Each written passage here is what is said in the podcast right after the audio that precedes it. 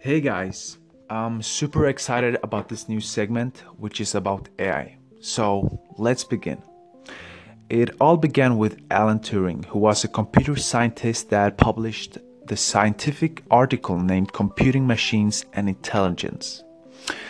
And in this article, he tried to answer the question Can machines think? And from that point, Alan Turing was considered as the father of AI. So, what does AI stand for? As you might have heard before, AI stands for artificial intelligence. But hey, wait a second. What does artificial and intelligence really mean?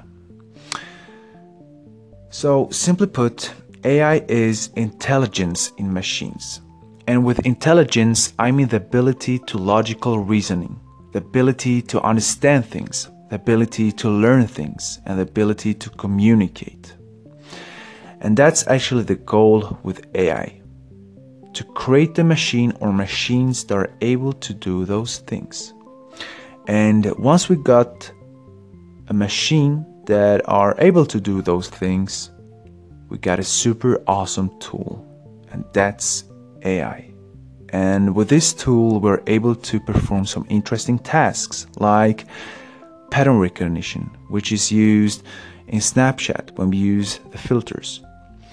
Another interesting task that AI is able to perform is voice recognition, which is used when we talk with Siri or the Google Assistant. And at the end of the day, AI is a very powerful tool which is used in many different fields, like in self driving cars, in stock trading, and in games. But AI can also be very dangerous.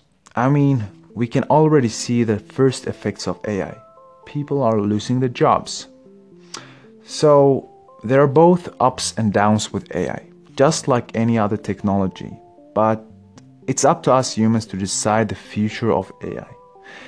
And now, suddenly, AI is not just a tech topic, but also an ethical and moral topic. Guys, that was my small talk about AI. Hopefully, you learned something new. And hopefully, you you think this segment was interesting. So, if you have a request about a specific topic, please let me know.